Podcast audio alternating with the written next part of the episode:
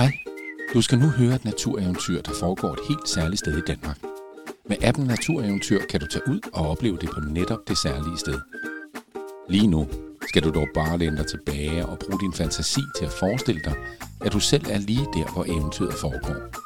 Er du klar? Har du tændt for fantasien? Så går vi i gang. Skovtroldenes store fest i Dyrehaven.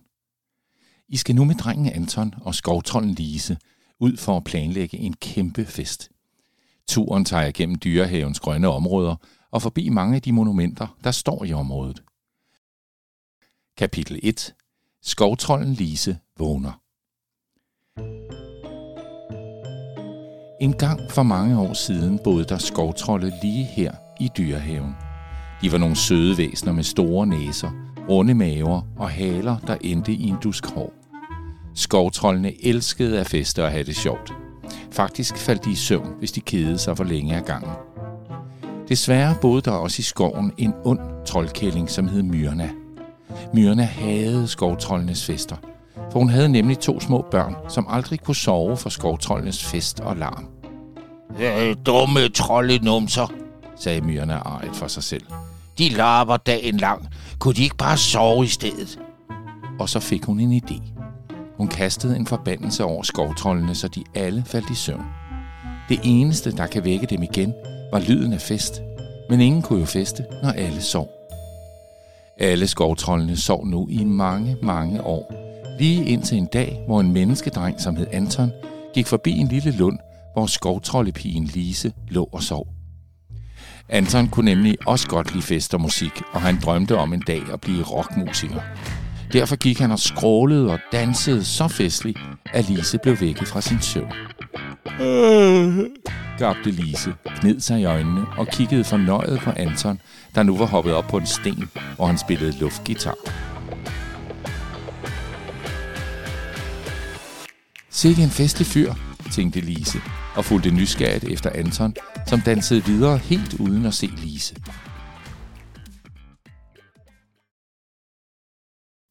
Kapitel 2. Antons feststed. Anton gik ind mellem nogle træer, hvor han havde pyntet rigtig fint med lyskæder, en sølvglimtende diskokugle og en radio, som spillede rockmusik. Lise listede forsigtigt efter Anton og gemte sig så bag en træstamme for ikke at gøre menneskedrengen bange. Men skovtrolde er ikke spor gode til at liste. Grene og kviste knasede under Lises store fødder, og nu kiggede Anton lige på hende. Hov, hvad er du for en? Spurgte Anton nysgerrigt, for han havde aldrig set en skovtrold før. Han var slet ikke bange, for Anton var næsten aldrig bange. Jeg er en skovtrold, sagde Lise og trådte frem fra træet. Jeg bor her i skoven med alle de andre skovtrolde, og vi elsker fest og musik ligesom dig.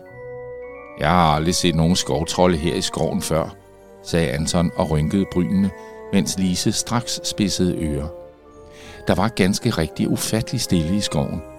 Man kunne ikke høre andet end musikken fra Antons radio og nogle fugle, der fløjtede med. Hvor var alle skovtroldene henne? Der er altså noget, der ikke er, som det plejer at være, sagde Lise. Jeg må straks finde de andre skovtrolde. Vil du med? Anton nikkede ivrigt. Det lød som et eventyr, og næst efter rockmusik var eventyr det bedste, han vidste.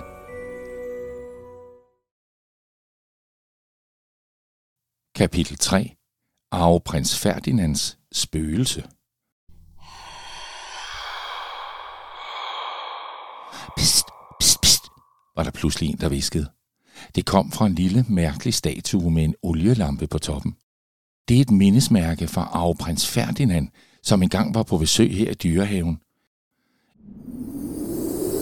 En hvid tåge blæste ud af lampens top og formede sig til et spøgelse med en krone på hovedet. Det var Arveprins Ferdinands spøgelse, som kom ud af olielampen.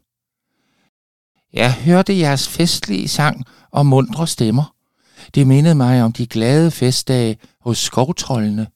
Men ak, nu sover de alle sammen, og jeg er helt alene, snøftede spøgelsesprinsen og hulkede dramatisk.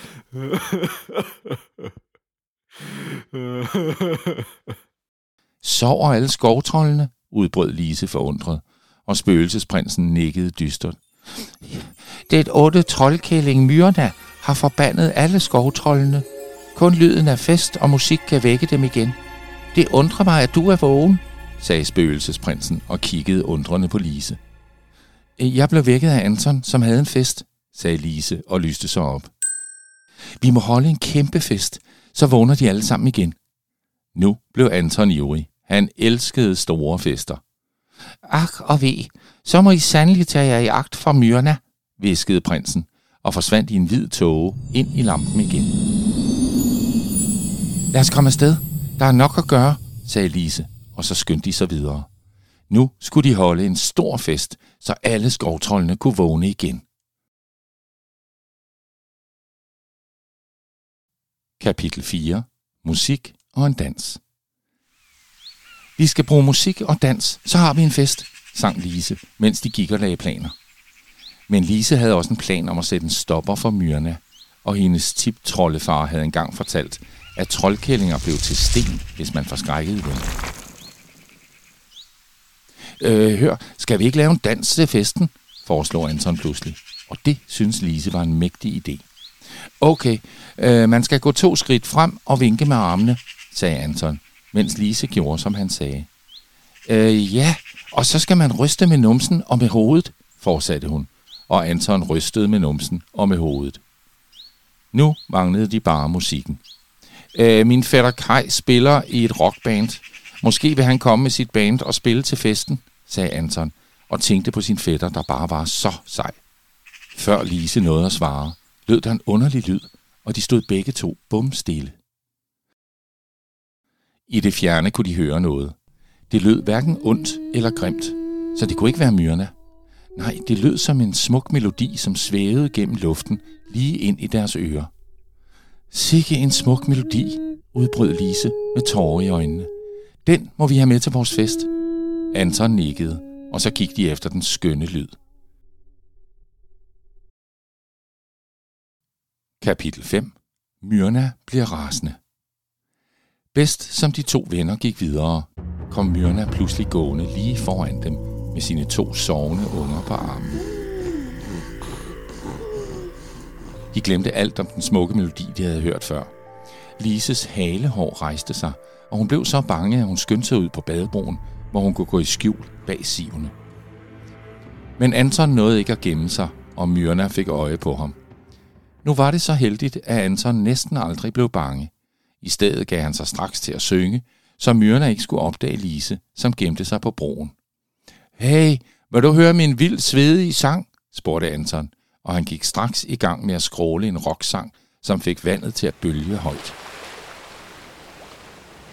Stop, din torske dumme unge, råbte Myrna rasende, da hendes 2 unger vågnede af Antons høje sang, og straks gav sig til at græde højt. Myrna stirrede vredt på Anton, og med et fingerknips, vups, forvandlede hun ham til et pindsvin og løb sin vej med de grædende unger. Åh nej, se nu, hvad hun har gjort ved dig, viskede Lise forfærdet, da hun kom frem fra sit skjul på broen. Men Anton, han var glad. Hey, se lige min seje pigge, sagde han fornøjet og skød ryg. Ved synet af piggene fik Lise en god idé, og hun viskede den hurtigt til Anton, inden de løb videre. Nu skulle der sættes en stopper for Myrna. Kapitel 6. Vårens smukke sang.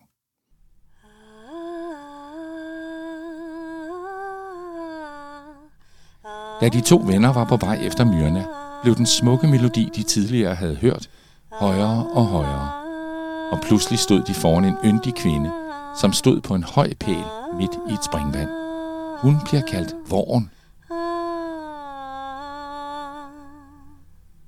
Åh, en skovtrold! Sådan en har jeg ikke set i umindelige tider, sagde kvinden med en fløjlsblød stemme, da hun fik øje på de 2 venner.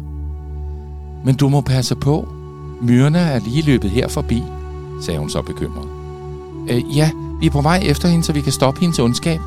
Men vi er også ved at planlægge en fest, og så hørte vi din smukke sang. Kunne du tænke dig at synge til festen? spurgte Lise, og Våren så vældig glad ud. Jeg troede faktisk, at min fætter Kai skulle spille rockmusik til festen, sagde Anton skuffet. Rockmusik, udbrød Våren og trykkede på sin fine lille næse. Den slags bryder jeg mig ikke om. Jeg synger viser og serenader og nogle gange opera. Anton kiggede tvært på Våren og følte, at han kunne dø af kedsomhed ved tanken om opera. Hvad for en slags musik kan du bedst lide til en fest? Hør, måske kan både din fætter Kai og du, Våren, spille til festen.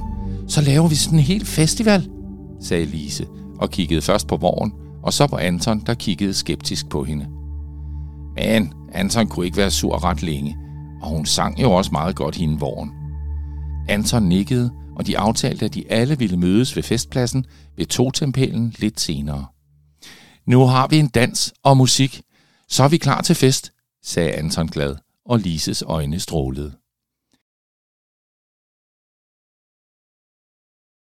Kapitel 7. Myrna bliver forskrækket. Lise og Anton var løbet i den retning, som Myrna var flygtet, og nu kunne de se hende igen. Hun stod med ryggen til med de to skrigende unger i favnen. De to venner så deres snit til endelig at forskrække den dumme troldkælling, så hun kunne blive til sten. Anton og Lise blinkede til hinanden. Antons plan var, at de skulle forskrække Myrna, så hun ville falde og stikke sig på Antons pigge. Det måtte jo gøre hende mere end dobbelt forskrækket, og helt sikkert være nok til at forvandle hende til sten. Lise gjorde tegn til Anton med sine fingre. 1, 2, 3. Bøh! Råbte Lise så højt hun kunne, og Myrna vendte sig forskrækket om. Som Anton havde forventet, blev Myrna så forskrækket, at hun straks væltede bagover og landede med sin numse lige ned på Antons pikkede ryg. Au, min numse! Hylede Myrna og vendte sig forskrækket rundt mod Anton. Myrnas to unger stoppede brat med at skrige, og i stedet begyndte de at grine højt. Hvorfor bliver hun ikke til sten? Råbte Anton til Lise. Jeg aner det ikke, råbte Lise med rædsel i stemmen, tog Anton under armen og løb afsted med Myrnas grinende unger lige i hælene.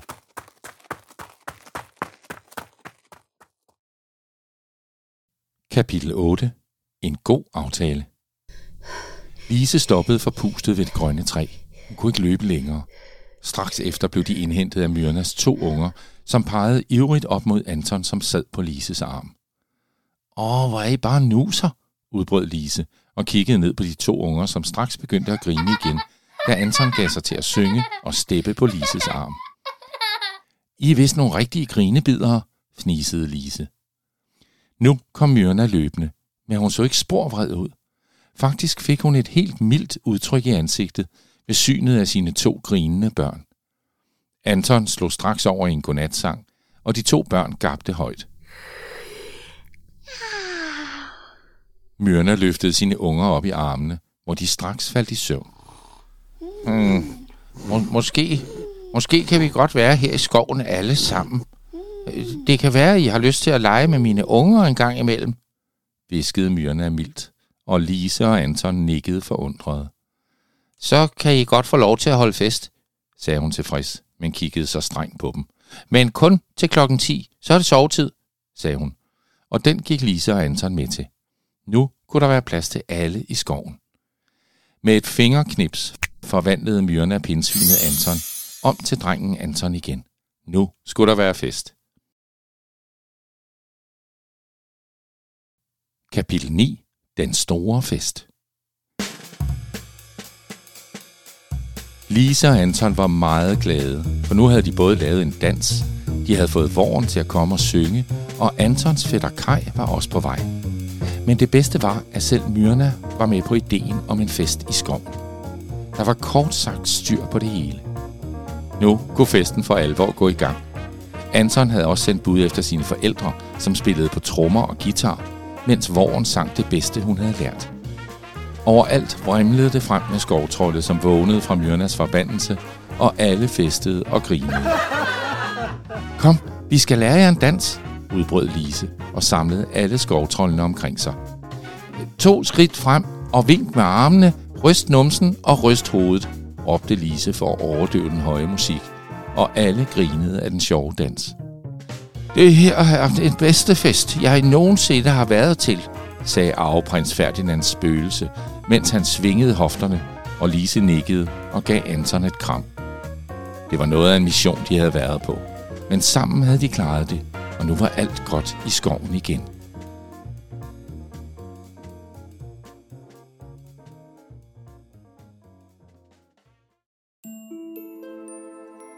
Vil du se olielampen, hvor arveprins Ferdinands spøgelse bor? Eller Våren i springvandet? Så får din mor eller far, din mormor eller din farfar, eller måske din yndlingsonkel eller lærer, til at tage dig med en tur til Dyrehaven i Skanderborg Kommune. Her kan du også prøve at se, om du kan finde Myrna med hendes 2 små unger. Download den gratis app Natureventyr, og lad den guide jer rundt på eventyr langs smukke ruter i den danske natur.